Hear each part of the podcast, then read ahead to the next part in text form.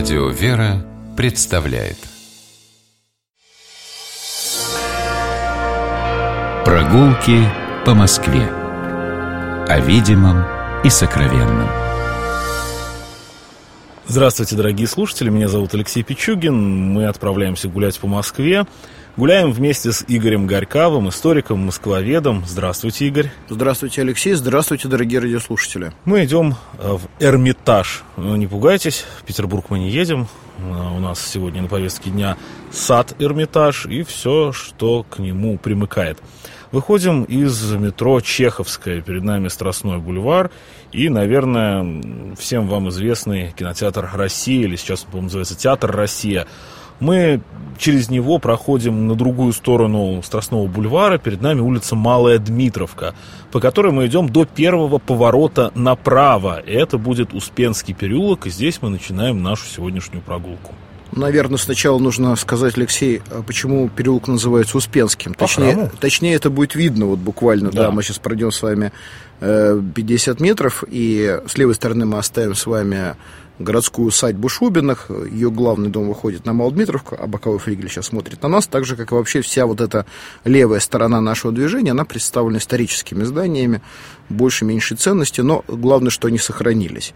А вот с правой стороны, э, практически сразу за зданием э, купеческого собрания, находится храм, замечательный храм Успения Престой Богородицы в Путинках. Он спрятался как бы от городской суеты и шума в этом тихом дворике, в этом тихом переулке, и, может быть, поэтому большинство москвичей даже не догадываются о существовании. Э, на храм, на самом деле, стоит посмотреть, э, и потому что здесь когда-то располагался посольский путевой дворец э, на окраине сада государева, принадлежавшего когда-то еще великому князю московскому Василию Третьему, был выстроен специальный дом, где останавливались иностранные дипломаты, приезжая в Москву. Ну, а естественно, их обслуживало много людей. Это был, можно сказать, такое средневековое УПДК. Сейчас тоже такая есть структура, где-то рядом с нашим Министерством иностранных дел. Так вот, и тогда тоже существовали э, русские люди, подданные государи, которые обслуживали дипломатов и жили рядом.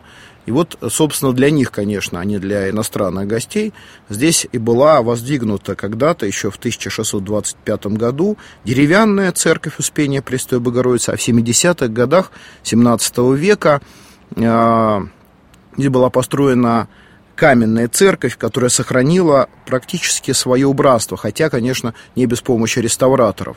И вот я приглашаю вас сейчас, чтобы это убранство разглядеть, знаете, обойти ее, вот не заходить сразу в храм, а обойти ее с южной стороны. Знаете, когда еще реставрацию не проводили, ее колокольня такую башенку забавную напоминала. А, люди, которые знали, что это храм, понимали, что это часть колокольни, а так советская постройка, только почему-то полукруглая, но довольно высокая. Вот как раз, когда мы с вами сейчас этот маневр совершаем, обратите внимание, что со стороны дворика церковного э, она выглядит очень, надо сказать, импозантно. Это колокольня, ей, во всяком случае, реставраторы постарались передать все черты стиля московского узорча. А на стенах эти черты, собственно, еще сохранились, и вот э, замечательные кокошники в несколько рядов, главы, на которых было установлено черепичное покрытие.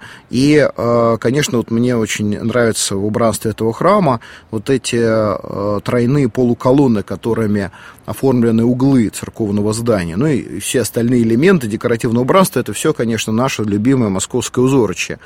С одной из сторон, вот с противоположной сейчас от нас стороны переулка, находится предел, который когда-то был посвящен э, святителю Николаю, а позднее э, перестроен в XVIII веке переосвящен э, в честь преподобного Сергия Радонежского в общем-то, надо сказать, этот храм, он э, э, хороший именно тем, что он полностью соответствует своему стилю. А внутреннее убранство его сохранилось э, не так хорошо, э, и мы можем видеть восстановленную роспись сводов в э, четверике, в, собственно, в пределе Успения, в, э, в центральном э, храме, но Э, в других частях храма роспись новая, хотя и кажется очень старой. Это э, замечательная работа мастерской Никиты Нужного, и действительно роспись стилизована под 17 век, и, можно сказать, сделана очень богато для Москвы.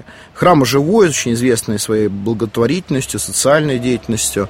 Э, в общем, действительно советую посетить его тем, кто хотел бы поучаствовать здесь в богослужении или приложиться к многочисленным святыням, которые здесь тоже находятся. Но мы с вами продолжим наш путь.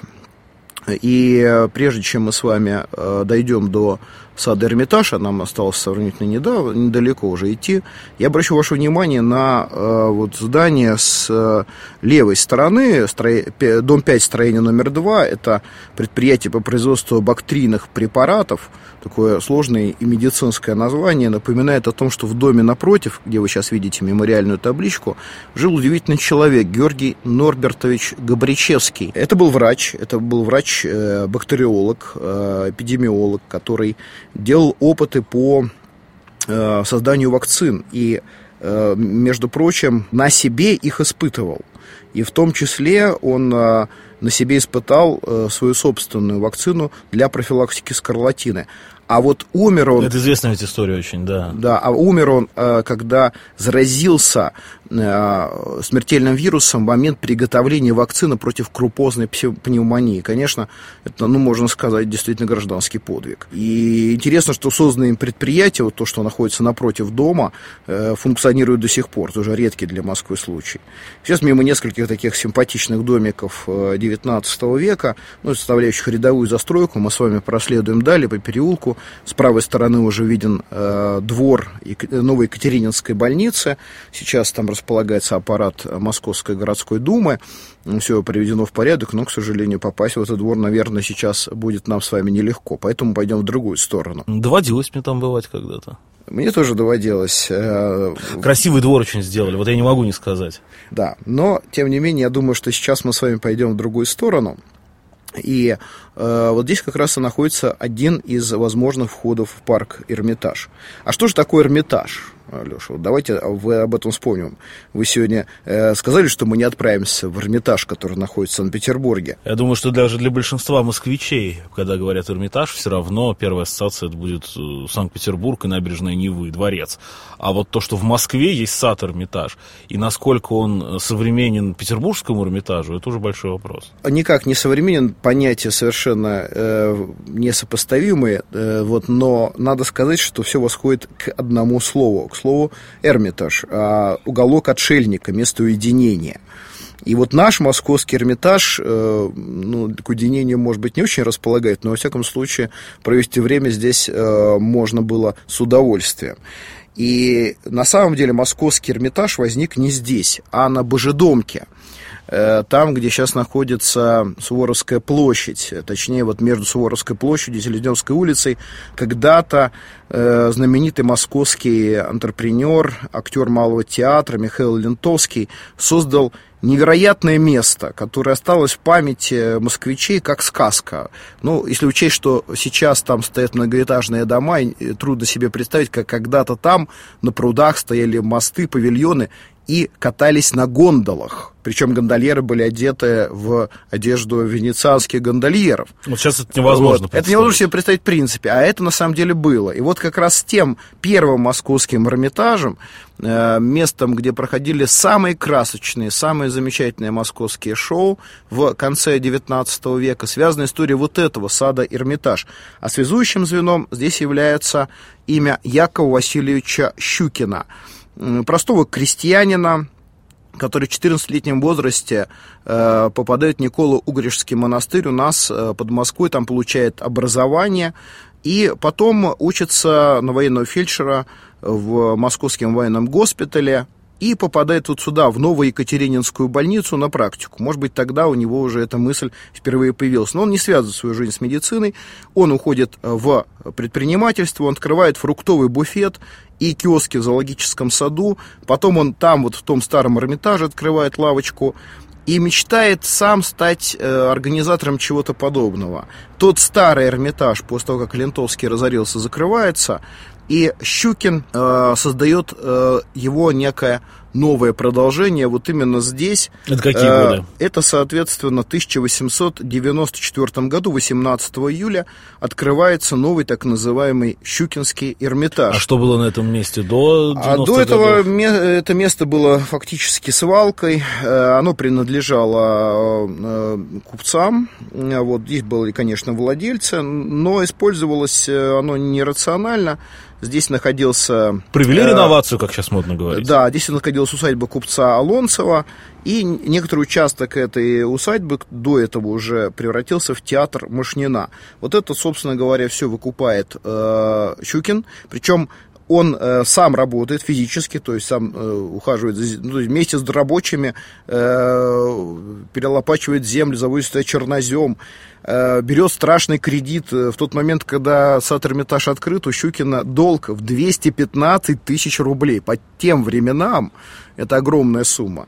И Обычно чтобы, время все начинают говорить, сколько стоила корова. Чтобы напечатать афиши, он а, отдает а, в заклад свое собственное зимнее пальто. Но, в общем-то, надо сказать, что его предприятие работает, и открывается летний театр, зимний театр. Вот сейчас как раз мы с вами заходим, видите такое сооружение красного цвета с э, крышей, э, такой полуцилиндрической, как бы в самом центре находится. Это есть э, тот зимний театр, который начал строить Щукин. Это было его любимое детище, к сожалению, так он не смог это довести до конца. А вот театр, который дальше находится, который, собственно, называется театром Эрмитаж, мы сейчас видим его, э, такое интересное здание, одноэтажная, с э, колоннами строгого дорического ордера, с фронтоном.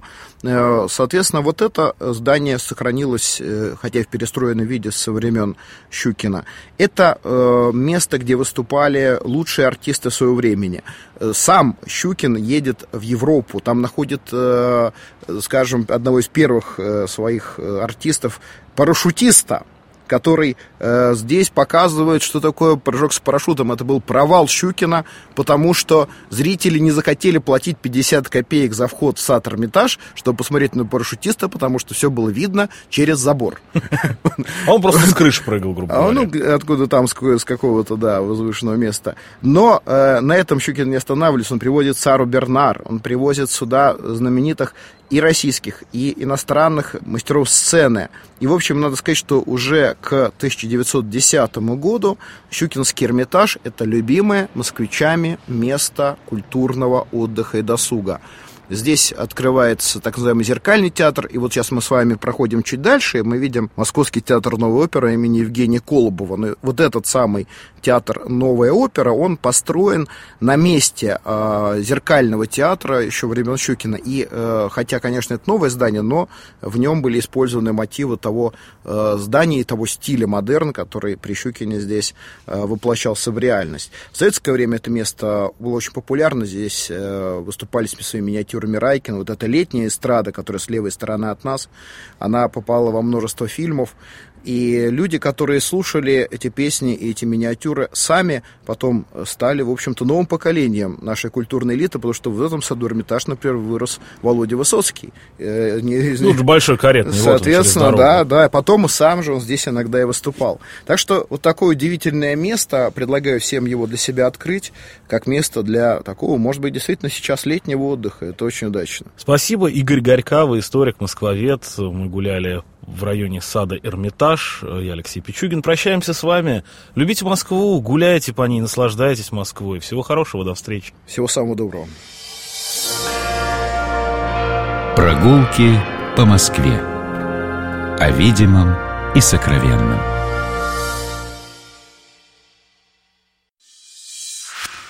Программа «Прогулки по Москве» произведена при поддержке Комитета общественных связей правительства Москвы.